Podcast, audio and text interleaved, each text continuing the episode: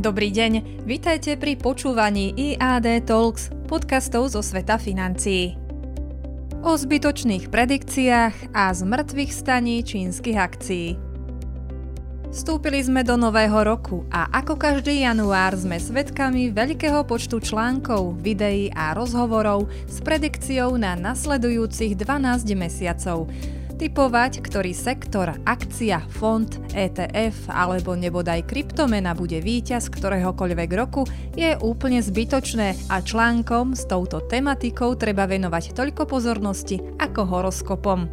Astrológia do investovania nepatrí, budúcnosť nepozná nikto a predikcia z 1. januára má pred sebou 365 dní na to, aby jej čokoľvek nečakané, ako napríklad COVID v roku 2020 či inflácia a reakcie centrálnych bank v roku 2022, vstúpilo do cesty.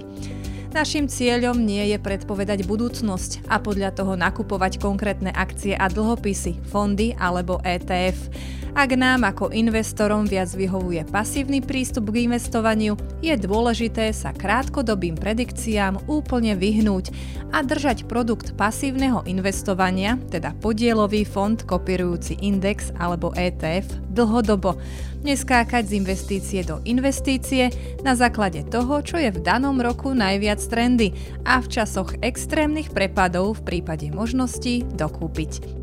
Ak nám viac vyhovuje aktívna správa nášho portfólia, snažíme sa dodržiavať viac menej podobné pravidlá. Investujeme s ohľadom na dlhodobý horizont a snažíme sa v čase identifikovať také investície, konkrétne akcie, dlhopisy, niekedy aj fondy, sektory alebo konkrétne krajiny, ktoré trh z nejakého dôvodu prehliada, nesprávne ohodnocuje alebo ich dokonca ignoruje, napríklad kvôli pesimizmu spojenému s daným sektorom alebo regiónom. Identifikácia takýchto investícií by nemala byť o pocitoch, optimistickej extrapolácii aktuálnych trendov alebo vešteckých schopnostiach analytika v médiách. Aktívny investor vyhľadáva investície, ktorých pravdepodobnostný profil je výrazne asymetrický v jeho prospech, kedy vie, že môže získať s vyššou pravdepodobnosťou násobne viac, ako riskuje. Ak postúpime od všeobecných pravidiel ku konkrétnym investíciám a nebudeme sa snažiť nič predikovať, veľmi zaujímavé z hľadiska investovateľnosti sú čínske akcie, z ktorých od roku 2020 viacere prešli výrazným poklesom. Tento pád bol samozrejme v danom čase oprávnený kvôli neistote z negatívnych následkov štátnych zásahov do podnikania technologických firiem, neudržateľného zadlženia v realitnom sektore a nezmyselnej politiky nulovej tolerancie covidu, ktorá výrazne poškodzovala čínsku ekonomiku. Viaceré z uvedených problémov sa v posledných mesiacoch začínajú meniť k lepšiemu a vidíme to aj na vývoji akciového trhu.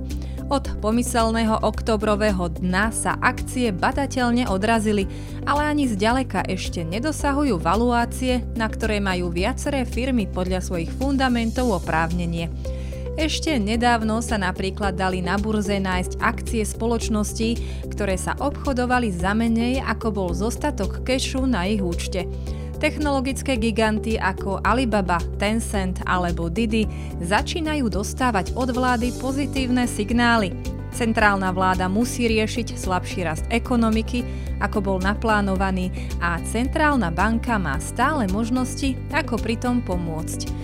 Čínska ekonomika má svoje špecifické problémy, zlú demografiu, silné zásahy štátu, prebiehajúci COVID, no aj napriek tomu čínsky akciový trh v porovnaní s americkým alebo európskym vyzerá atraktívne a pre aktívnych investorov môže ponúknuť dobré príležitosti na zhodnotenie kapitálu.